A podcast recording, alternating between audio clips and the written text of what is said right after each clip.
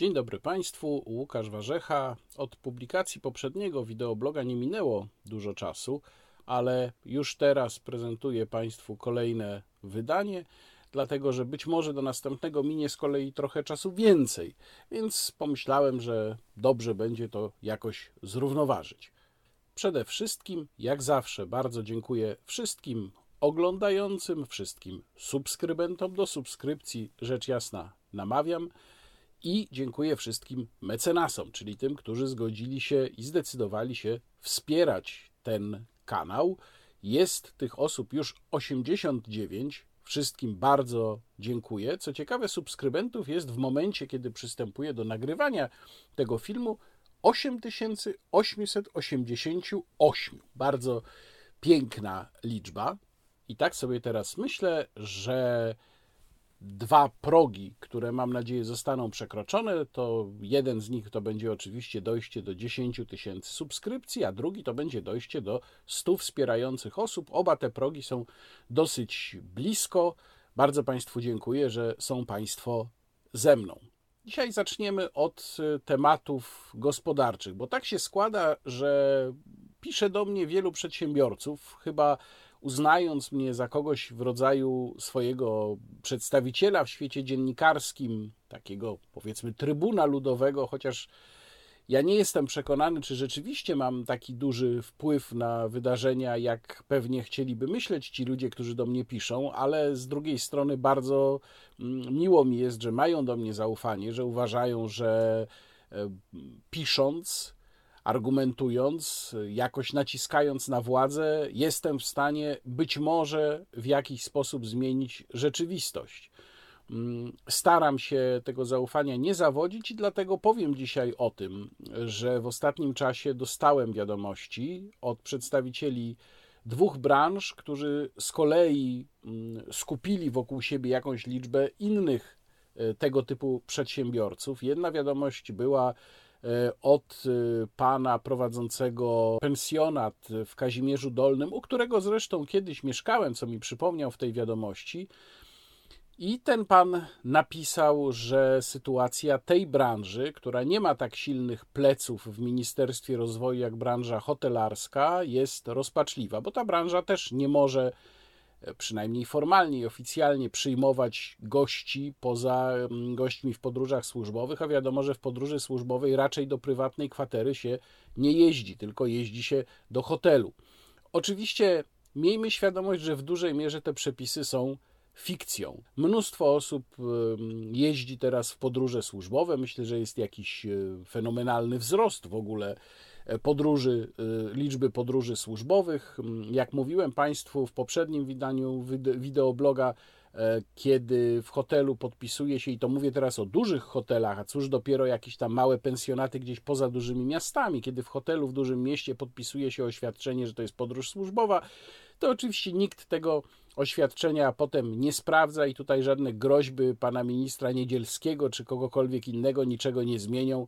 Państwo polskie jest na tyle, na szczęście w tym wypadku, na szczęście niewydolne, że nie jest w stanie skontrolować takich oświadczeń. To jest, to, żyjemy, generalnie rzecz biorąc, żyjemy w świecie kompletnej fikcji, w którym władza próbuje ustanowić jakieś e, reguły, nic z tego nie wynika. Druga wiadomość od przedsiębiorcy, tym razem była z branży akwaparków i basenów. To jest specyficzna branża, ponieważ tutaj właścicielami dużej części obiektów są samorządy, więc to nie jest całkowicie prywatny biznes, choć oczywiście prywatne obiekty też się zdarzają. Tutaj było pytanie, dlaczego rząd upiera się przy zamknięciu tych e, obiektów skoro przecież one nie ma żadnego potwierdzenia, że one są jakimś ogniskiem, e, z którego rozchodzi się koronawirus. No ale do tego już powinniśmy przywyknąć, że rząd podejmuje takie decyzje,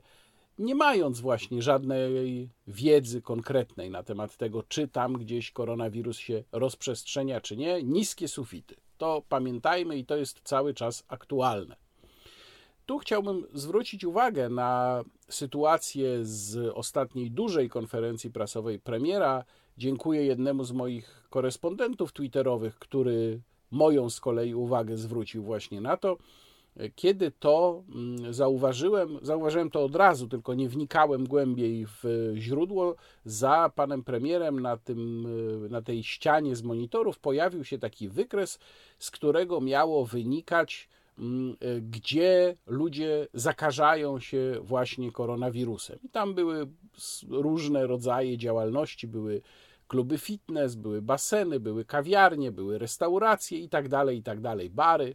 Dużo tego dosyć było, no i było pokazane, jaka tam jest transmisja wirusa w tych poszczególnych y, miejscach. I jako źródło podany był portal mm, czasopisma Nature. Wyglądało na to, że właśnie rząd chce pokazać, że jeżeli zamyka tę czy inną branżę, no to nie bierze sobie tego z sufitu, tylko ma tu taką klasyfikację jednak i na tej podstawie właśnie podejmuje decyzję. Tylko, że kiedy się dokładnie sprawdziło, o jaki tutaj tekst chodzi i co ten tekst pokazuje, tekst na portalu czasopisma Nature, to okazywało się, że to są badania zrobione na podstawie lokalizacji telefonów komórkowych w, uwaga, 10 największych obszarach metropolitalnych Stanów Zjednoczonych. Stany Zjednoczone to jest inna kultura, inne nawyki, inne zwyczaje ludzi, e, chociażby dotyczące na przykład jedzenia na zewnątrz, przede wszystkim inne wymogi sanitarne. Zresztą różne w różnych stanach. Przenoszenie tej klasyfikacji na warunki polskie i uznawanie, że ona równie dobrze opisuje to, co się dzieje w Polsce, jest po prostu absurdalne. Czyli, krótko mówiąc, rząd nie ma żadnych własnych badań nadal, mimo że było to pytane wielokrotnie, musi się podpierać badaniami z kraju, którego organizacja, infrastruktura, nawyki ludności kompletnie nie przystają do polskich. Czyli te wyniki również nie przystają do tego, co prawdopodobnie ma miejsce w Polsce. Na chwilę zostawiam przedsiębiorców, którzy do mnie napisali, za chwilę wrócę do tego tematu, ale chcę jeszcze parę słów powiedzieć o tej fikcji, w warunkach, której żyjemy. Napisałem o tym tekst na blogu Warsaw Enterprise Institute, odnosząc się do głośnego tematu projektu rozporządzenia, który ma określać sposób naszego funkcjonowania w fazie e, tych nieszczęsnych studni Solidarności, czy też studni absurdów. Najczęściej omawianym fragmentem tego projektu był e, paragraf 26, punkt 11, podpunkt bodajże drugi, który mówi o tym, e, w ile osób można się spotkać. A dokładnie mówi on: Do dnia 27 grudnia 2020 zakazuje się organizowania innych niż określone w ustępie pierwszym zgromadzeń, w tym, e, w tym imprez, spotkań i zebrań, niezależnie od ich rodzaju, z wyłączeniem spotkań lub zebrań służbowych i zawodowych imprez i spotkań do pięciu osób, które odbywają się w lokalu lub budynku wskazanym jako adres miejsca zamieszkania lub pobytu osoby, która organizuje imprezę lub spotkanie. Limit nie dotyczy osób wspólnie zamieszkujących lub gospodarujących. No i zaczęto od razu mówić, słusznie chyba, że tutaj chodzi o ograniczenie liczby osób na wigilii. Mamy do czynienia z kompletnym bublem prawnym i prawem całkowicie fikcyjnym, bo po pierwsze, występuje tam pojęcie zorganizowania imprezy. Kto organizuje imprezę rodzinną? Impreza rodzinna, impreza w prywatnym mieszkaniu, na prywatnej nieruchomości nie podlega żadnym przepisom dotyczącym organizacji imprez. Nie ma formalnego organizatora również. Więc jak można używać pojęcia osoby organizującej imprezę w odniesieniu do spotkania w prywatnym mieszkaniu? Kto organizuje imprezę, zwłaszcza kolację wigilijną w prywatnym mieszkaniu? Dziadek, babcia, tata, mama, może najstarsze dziecko? No to jest jakiś nonsens kompletny. Po drugie, dwaj rzecznicy Ministerstwa Zdrowia i rządu wyjaśniali ten limit pięciu osób i to, czy wchodzi w niego rodzina, to znaczy czy rodzina go wyczerpuje, bo rodzina może być większa, ta mieszkająca razem w jednym miejscu może być większa niż pięć osób, ale może też albo wyczerpywać już ten pięcioosobowy limit, albo nie. I obaj wygłosili tutaj sprzeczne y, poglądy. Y, kolejna kwestia to sprawa tego, jak by miano ustalić, czy ktoś zamieszkuje razem, czy nie zamieszkuje razem, zwłaszcza w sytuacji, gdy w dowodach osobistych nie mamy meldunku, a meldunek jeszcze nie musi być tożsamy z miejscem zamieszkania. No i wreszcie przede wszystkim na to pytanie, mimo że byli indagowani, rzecznicy nie odpowiedzieli, kto miałby to kontrolować? Na jakiej zasadzie ktokolwiek, policja, miałaby wejść w czasie kolacji wigilijnej i zacząć sprawdzać jej uczestników? Oczywiście jest możliwość wejścia na tak zwaną blachę, E, ta możliwość wynika z artykułu 220 kodeksu postępowania karnego, no ale jako żywo dotyczy to sytuacji na przykład zatarcia dowodów przestępstwa, a nie tego, że przy kolacji wigilijnej siedzi sześć, a nie pięć osób. No i też jest pytanie, które mnie szczególnie zafrapowało, kto miałby w razie przekroczenia liczby osób, na przykład o jeden, limitu osób o jeden, dostać ten mandat. E, czy każdy z obecnych, czy organizator imprezy, którego nie można ustalić, bo nie ma takiego pojęcia w stosunku do prywatnego spotkania, mm, czy może właściciel lokalu, którego przecież tam może w ogóle nie być, a może najstarsza osoba obecna w lokalu, a może osoba nadmiarowa, ale wtedy skąd stwierdzić, jak stwierdzić, że osoba jest nadmiarowa, jeżeli na przykład z zewnątrz byłoby, byłyby trzy osoby.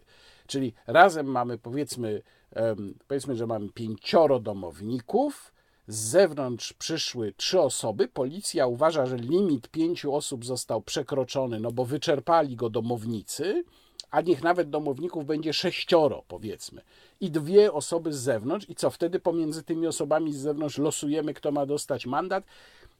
Jest to idiotyzm. To jest idiotyzm już na pierwszy rzut y, oka. Natomiast najprzykrzejsze jest to, jak duża część ludzi uwierzyła po raz kolejny w deklaracje rządzących, że to znów jest tylko tam sugestia, rada, prawda, prośba i tak dalej. Dokładnie tak, jak było przy okazji mm, zamknięcia w domu staruszków, kiedy też ja to w swoim wideoblogu pokazywałem, kiedy też e, była mowa, że nie, to sugestia, prośba, absolutnie nie będzie nakazu, po czym okazało się, że nakaz jest siedzenia w domu zawarty w rozporządzeniu. Więc ja, prawdę mówiąc, nawet bym chciał, żeby w rozporządzeniu się to ograniczenie znalazło. Chciałbym, żeby to weszło w życie i chciałbym, żeby policja gdzieś na, na jakąś kolację wigilijną co najmniej jedną spróbowała wejść siłą.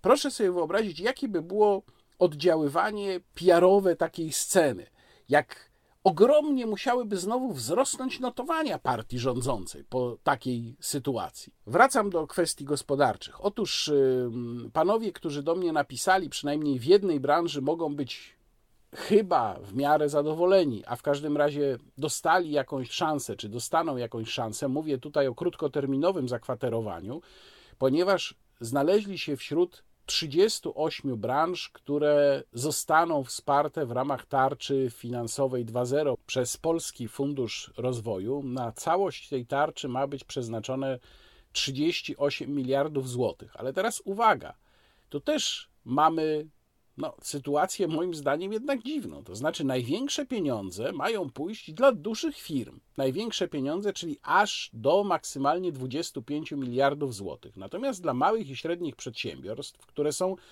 najbardziej poszkodowane i którym jest najtrudniej, ma pójść tylko do 14 miliardów złotych. W dodatku wśród tych 38 branż przynajmniej kiedy ja przeglądałem tę listę, to miałem takie wrażenie, wielu branż mocno poszkodowanych nie ma.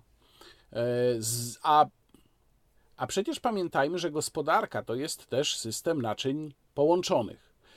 I weźmy chociażby taksówkarzy. Taksówkarze bardzo się skarżą i ja się im wcale nie dziwię, ponieważ zamknięcie całego mnóstwa różnych branż i generalnie rzecz biorąc skanalizowanie życia społecznego spowodowało, że oni po prostu nie mają pracy. No ale też y, taksówkarze akurat są przykładem branży, która jakoś tak wizerunkowo to za bardzo nie umie tych swoich protestów organizować. W środę odbył się w Warszawie protest taksówkarzy, w trakcie którego doszło do takiej oto sytuacji. Tutaj posługuje się, pokazuje Państwu migawki z materiału y, Onetu.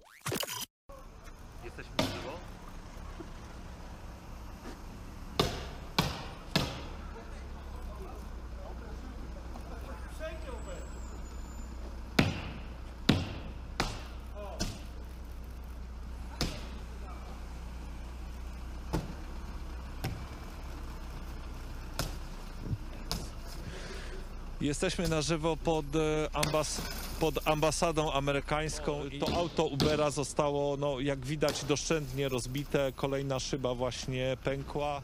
Spieszę wyjaśnić, że okazało się, że ten samochód z naklejonym napisem Uber to nie był prawdziwy Uber, tylko to był samochód, który taksówkarze kupili specjalnie, żeby go zdemolować naklejając na nim e, napis Uber, ale przecież taksówkarzom zdarzało się demolować autentyczne samochody Ubera wcześniej. Natomiast z mojego punktu widzenia taka forma protestu jest absolutnie skandaliczna i człowiek, który w tym uczestniczył, nawet jeżeli był to tylko rodzaj happeningu, powinien stracić licencję taksówkarską. Taksówkarze bardzo często stosowali taki argument, że oni tutaj są licencjonowani, sprawdzani, kontrolowani, a tamci z tego Ubera, czy z Bolta, czy z innych tych firm to nie są, no i w związku z tym z nimi to jest bezpiecznie jeździć. No ja Państwu powiem szczerze, że ja z takim yy, człowiekiem, który tutaj gania po ulicy z młotkiem i wybija w innym samochodzie szybę, to na pewno bym nie chciał jeździć. Dziękuję bardzo. Uważam, że to jest yy, zachowanie, które absolutnie powinno powodować utratę licencji taksówkarskiej. No ale w związku z tym, że jest ta tarcza, to proszę Państwa, czymś trzeba przecież te tarcze zasilić, prawda? I tutaj nasz nieoceniony pan premier Mateusz Morawiecki na konferencji prasowej powiedział, pytany o to, czy może Polska planuje obniżkę podatków, że nie, nie będzie żadnej obniżki podatków, ponieważ trzeba zabrać podatnikom, żeby ratować branże, które są najbardziej pokrzywdzone. W tym samym czasie, przypomnę, akurat w Czechach ma miejsce jedna z największych w ostatnich latach czy dekadach nawet obniżek podatku dochodowego. No ale to w Czechach, prawda, nie u nas. Otóż ja bym chciał coś panu premierowi wytłumaczyć, bo tak słuchając go nie jestem do końca pewien, czy pan premier na pewno ten mechanizm rozumie. Otóż, panie premierze, jeżeli pan ogląda ten materiał, to teraz proszę się skupić, spojrzeć mi w oczy i uważnie mnie posłuchać. To działa tak jak konsument ma pieniądze, to on wtedy idzie do danej restauracji, sklepu, punktu usługowego i tam te pieniądze wydaje swoje, jak mu państwo nie zabierze. I wtedy, jak on tam wyda te pieniądze, to wtedy taki właściciel restauracji, punktu usługowego, sklepu, on te pieniądze ma od tego klienta dostał je, prawda? I zarobił sobie, a jak sobie zarobił, oczywiście pod warunkiem, że pan mu nie zakazał działać wcześniej, a jak sobie zarobił, to on wtedy już ma za co żyć. Czy do tego momentu pan zrozumiał? Wszystko jest jasne? Dobra, to teraz idziemy dalej. Jak pan podwyższy podatki i pan zabierze temu klientowi więcej pieniędzy z kieszeni, to on wtedy, uwaga, nie pójdzie do tej restauracji, sklepu, punktu usługowego i on tam tych pieniędzy nie wyda, no bo on ich już nie będzie miał, prawda? Chyba jasno się wyrażam. Ale pan wtedy te pieniądze wypłaci temu usługodawcy, tylko że to jest droga okrężna, panie premierze. Lepiej jest pozwolić A ludziom pracować, B ludziom wydawać pieniądze tam, gdzie mają ochotę. One of the great debates of our time is about how much of your money should be spent by the state and how much you should keep to spend on your family. Let us never forget this fundamental truth. The state has no source of money other than the money people earn themselves. If the state wishes to spend more, it can do so only by borrowing your savings or by taxing you more. And it's no good thinking that someone else will pay. That someone else is you. There is no such thing as public money. There is only taxpayers' money. Mam nadzieję, że pomogłem.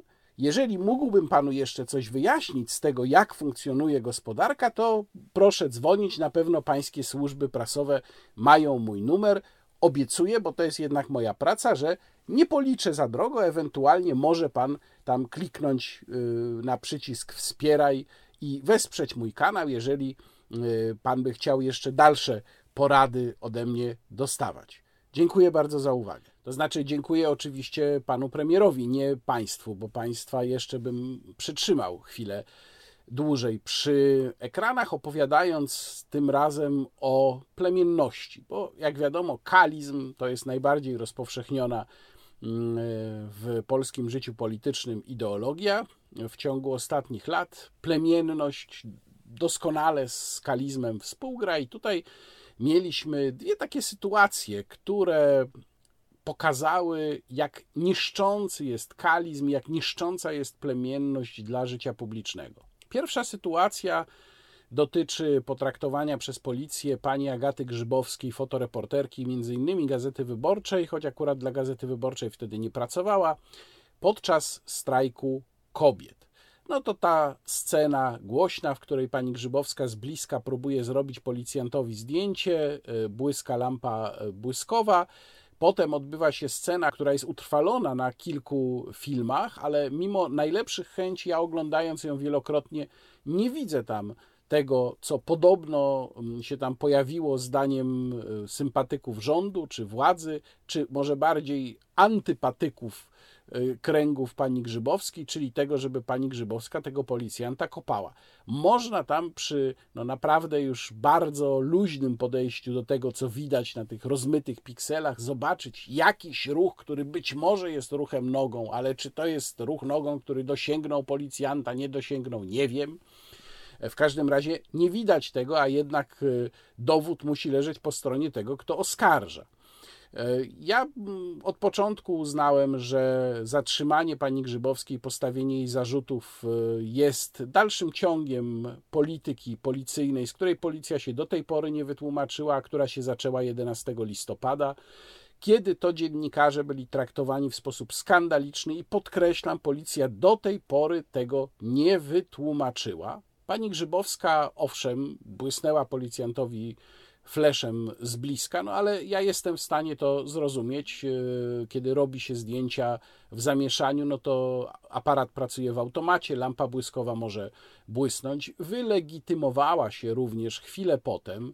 No, nie ma żadnego standardu, wbrew znów temu, co mówią niektórzy, nie ma żadnego standardu oznaczania dziennikarzy, a nad takim standardem policja wspólnie z mediami powinna pracować, więc y, pani Grzybowska nie miała obowiązku mieć żadnego oznaczenia na sobie, ani legitymacji na wierzchu. Mogła te legitymacje pokazać dopiero później i moim zdaniem w tym momencie powinna zostać wypuszczona, a nie przewieziona na komisariat y, i na pewno nie powinno jej się stawiać zarzutów. To po prostu wygląda coraz bardziej nieciekawie, bo nie jest to pierwszy przykład potraktowania dziennikarza, zwłaszcza dziennikarza opozycyjnego wobec władzy w ten sposób właśnie przez władzę, przez policję. I tak, ja wiem, co pani Grzybowska napisała na swoim Facebooku, sam zwróciłem na to uwagę na Twitterze. Była tam deklaracja płomiennego poparcia dla tych protestów. To mi się nie podoba. I tu tłumaczę z kolei drugiej stronie. Otóż uważam, że dziennikarz, jeżeli idzie w celach sprawozdawczych na jakiś protest, to nie powinien jednocześnie składać tego typu deklaracji, bo one mogą stworzyć wrażenie, że poszedł tam w podwójnej roli i uczestnika, i jednocześnie sprawozdawcy, a tych ról się ze sobą nie da połączyć. Nie mówię, że tak było w y, sytuacji pani Grzybowskiej, ani że to powinno mieć jakikolwiek wpływ na działania policji.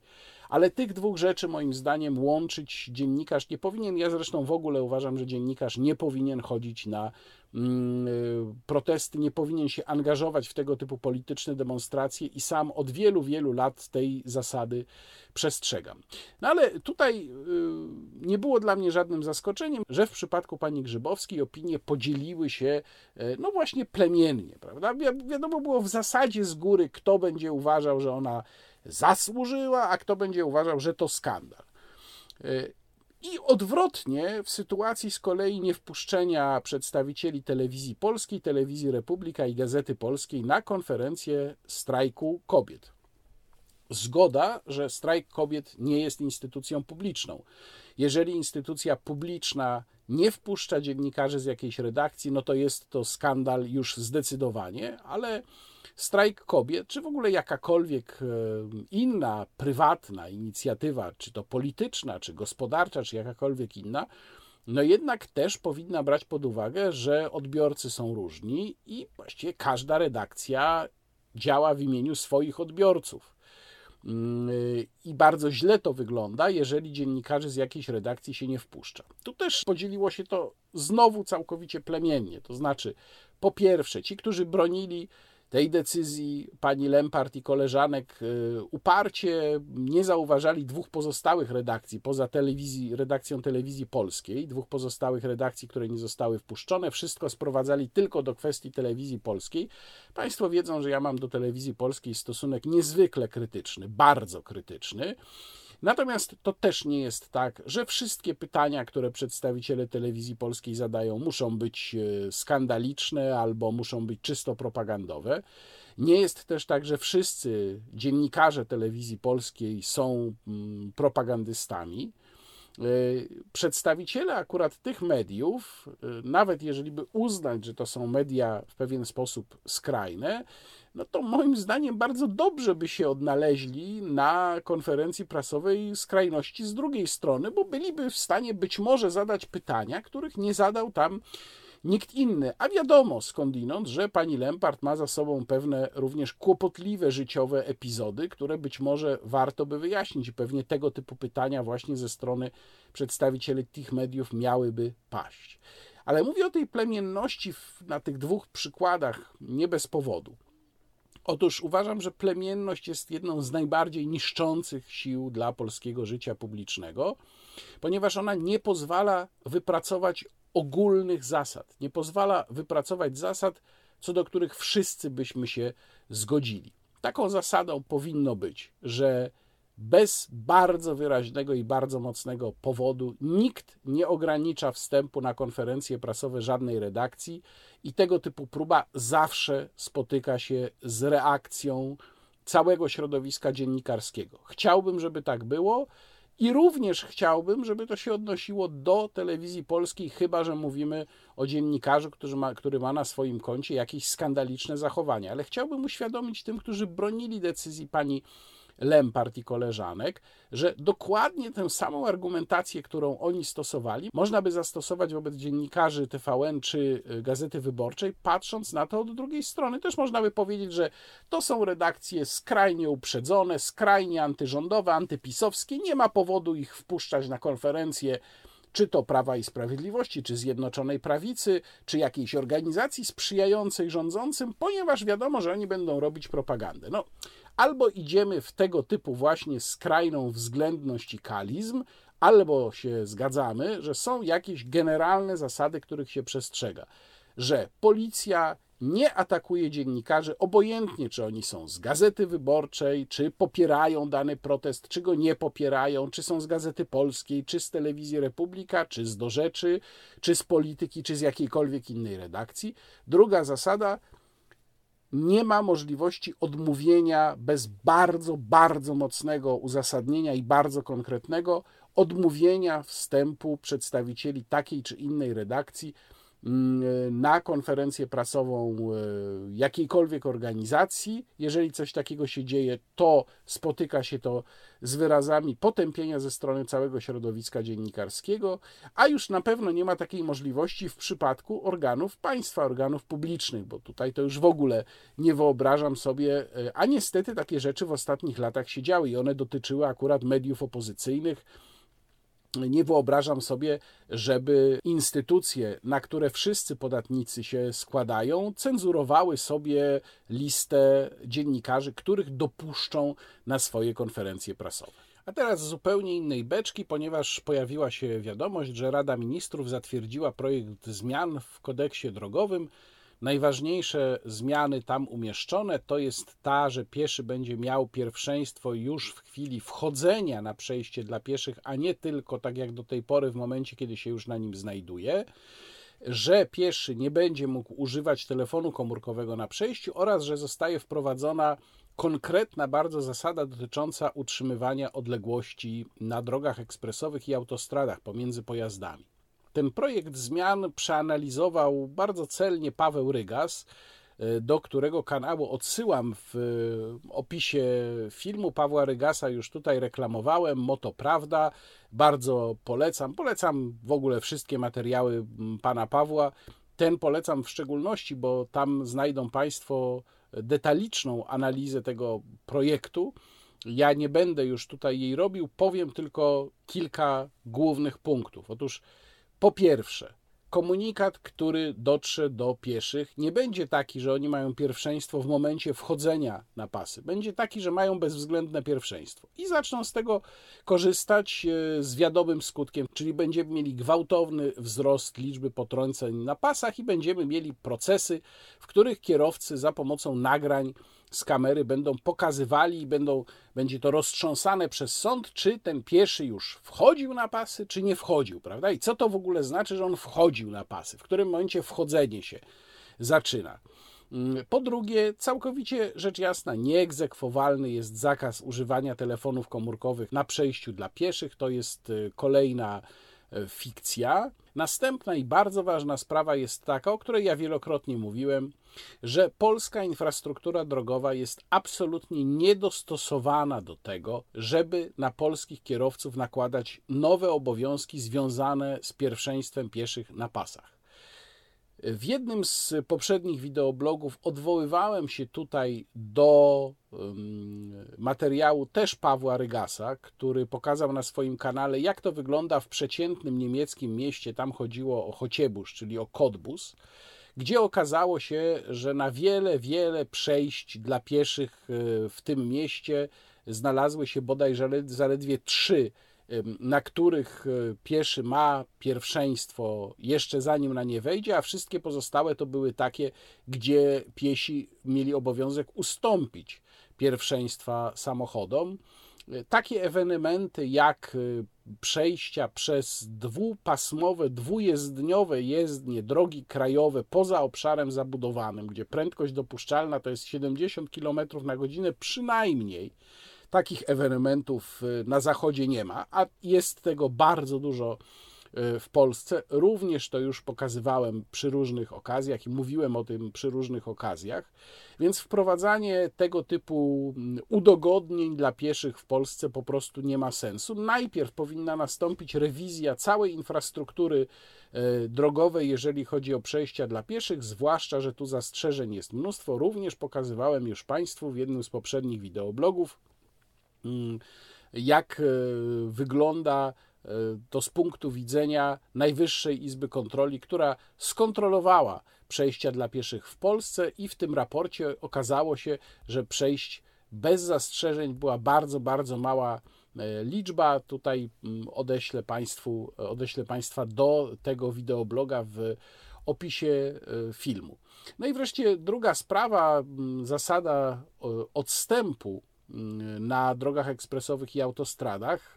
Odstępu, który bardzo często jest nieprzestrzegany. Mamy mnóstwo przypadków dojeżdżania do samego zderzaka, mrugania, poganiania światłami. Ja tego nie znoszę. To niestety jest bardzo częste na odcinku mm, pomiędzy Warszawą a Łodzią na A2. Na innych autostradach i drogach ekspresowych też się zdarza, chociaż rzadziej.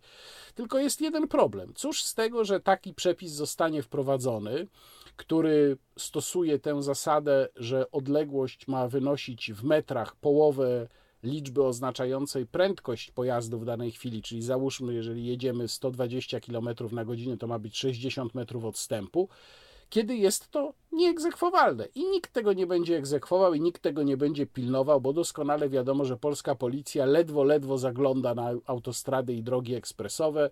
System nadzoru wideo praktycznie nie działa to, co się dzieje na niektórych autostradach, woła o pomstę do nieba, a policji tam w ogóle nie ma. No więc cóż dopiero y, policja egzekwująca y, bardzo trudny do wymierzenia dystans pomiędzy pojazdami. To będzie przepis całkowicie martwy.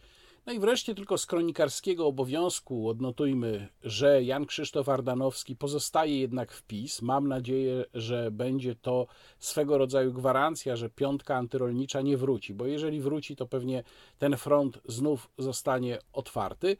A Zbigniew Ziobro walczy o to, żeby nie być miękiszonem w negocjacjach z Unią Europejską. Mój stosunek do kwestii powiązania funduszy z praworządnością Państwo znają. Uważam, że e, przyjęcie takiej zasady mogłoby mieć fatalne konsekwencje, choć oczywiście rząd jest tutaj między młotem a kowadłem, bo jeżeli byśmy mieli nie dostać pieniędzy z funduszu odbudowy, no to oczywiście będzie to cios finansowy dla Polski, a także bardzo poważny argument dla opozycji, żeby rząd atakować. Aczkolwiek jak czytam wypowiedzi przedstawicieli opozycji, tak jak na przykład wywiad z Rafałem Trzaskowskim w Gazecie Wyborczej, no to jednak widzę, że pewnych rzeczy przedstawiciele opozycji postanowili nie zauważać. Czyli przede wszystkim postanowili nie zauważać tego, jak bardzo arbitralny jest ten mechanizm, a ta arbitralność oznacza, że on mógłby w przyszłości zostać użyty praktycznie przeciwko każdemu. Oczywiście, jeżeli się widzi Unię Europejską, tak jak ja ją widzę, jako pewien mechanizm, w ramach którego grają, e, powiedziałbym, pierwotne siły polityczne, a nie jako raj na ziemi, i siedlisko szczęśliwości, czyli w tym mechanizmie są silniejsi, są słabsi, a każdy realizuje swoje interesy, tyle że te interesy są ujęte w pewne instytucjonalne ramy i oczywiście jest jakaś ich część wspólna, ale jest też duża bardzo część rozbieżna.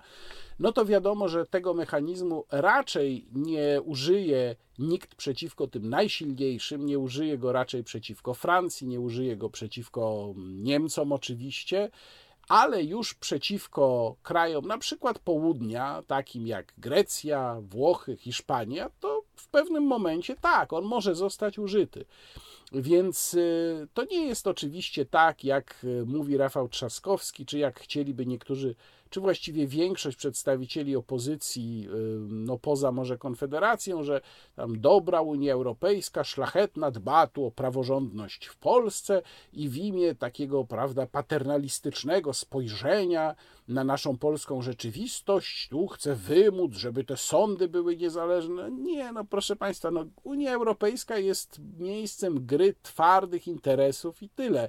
Oczywiście jest jakaś część fanatyków, na przykład w Parlamencie Europejskim, e, absolutnie fanatyczna lewica, która e, jest gotowa w imię ideologii e, przeprowadzać takie projekty, no ale to są raczej, mówiąc językiem czy używając określenia towarzysza e, Ilicza, e, polieznie idioty, a nie ludzie, którzy rzeczywiście mm, realizują te interesy i, i kształtują strategię. Ale tak jak powiedziałem, oczywiście pieniądze nam są tutaj potrzebne. Ja przewidywałbym, i zobaczymy, czy to się sprawdzi, że ostatecznie stanie na e, jakimś kompromisie jakimś, jakichś zastrzeżeniach, warunkach użycia tej procedury, które będą do zaakceptowania przez polski rząd, a dokładnie przez Mateusza Morawieckiego. Natomiast jakie to będzie miało dla niego później konsekwencje, zobaczymy, jak zachowa się Zbigniew Ziobro. Zobaczymy, mówiłem już o tym w poprzednim wideoblogu. No i wreszcie jeszcze dwa kulturalne drobiazgi na koniec, nie nowe, bo to będą tylko przypomnienia, ale chciałbym Państwu przypomnieć po pierwsze o tym, że wciąż trwa zbiórka na pierwsze polskie nagranie Mesjasza. Dowiedziałem się, że y, są ludzie, którzy w, zamawiając Mesjasza, zamawiając płytę, bo można w ten sposób zamówić płytę już, składając się właśnie na to nagranie, e, piszą, że to ja ich tam pokierowałem, albo że to dzięki mnie się tam znaleźli. No jest mi niezwykle miło, że mogę się przyczynić do tego bardzo zbożnego i wspaniałego dzieła, które powstaje w tak trudnym czasie, jak to pierwsze polskie studyjne nagranie Mesjasza, bardzo Państwa namawiam. Zbiórka trochę poszła do przodu, no ale tam, jak Państwo widzą, bo to jest aktualny zrzut ekranu, jest jeszcze całkiem sporo do celu, także proszę do dzieła. I druga sprawa to jest, y, już również mówiłem o tym w poprzednim wideoblogu, to jest książka Rogera Scrutona Muzyka jest ważna, wydana przez krakowską fundację Incanto. W poprzednim wideoblogu znajdą Państwo moją krótką rozmowę z prezesem fundacji Incanto Łukaszem Serwińskim, a z kolei na kanale Świat Rolnika w programie Polska na Serio znajdą Państwo moją dłuższą rozmowę z Łukaszem Serwińskim, poświęconą głównie temu, jak prowadzi się fundację, małą organizację pozarządową w dzisiejszych czasach. Są w tej rozmowie fragmenty, które, no muszę powiedzieć, e, powodują, że nóż się otwiera w kieszeni, bo kiedy pomyśleć, jak państwo polskie przez zbiurokratyzowanie i stawianie absurdalnych wymogów rzuca kłody pod nogi tego typu ludziom i tego typu organizacjom, to naprawdę człowiek się wścieka, ale można również Fundacji Incanto pomóc, między innymi właśnie zamawiając tę znakomitą książkę Rogera Scrutona, która, przypomnę, nie jest tłumaczeniem którejkolwiek z już wydanych książek Rogera Scrutona, wydanych na Zachodzie, bo takie pytania też się mm, pojawiały. Nie, to jest zupełnie nowy wybór tekstów, również takich, które nigdy nie były drukowane na papierze, pojawiły się wyłącznie w internecie. A zatem do zamówienia tej książki Państwa namawiam i zobaczymy się prawdopodobnie za tydzień lub półtora. Jeszcze raz dziękuję wszystkim wspierającym, wszystkim subskrybującym. Kłaniam się Państwu. Łukasz Warzecha.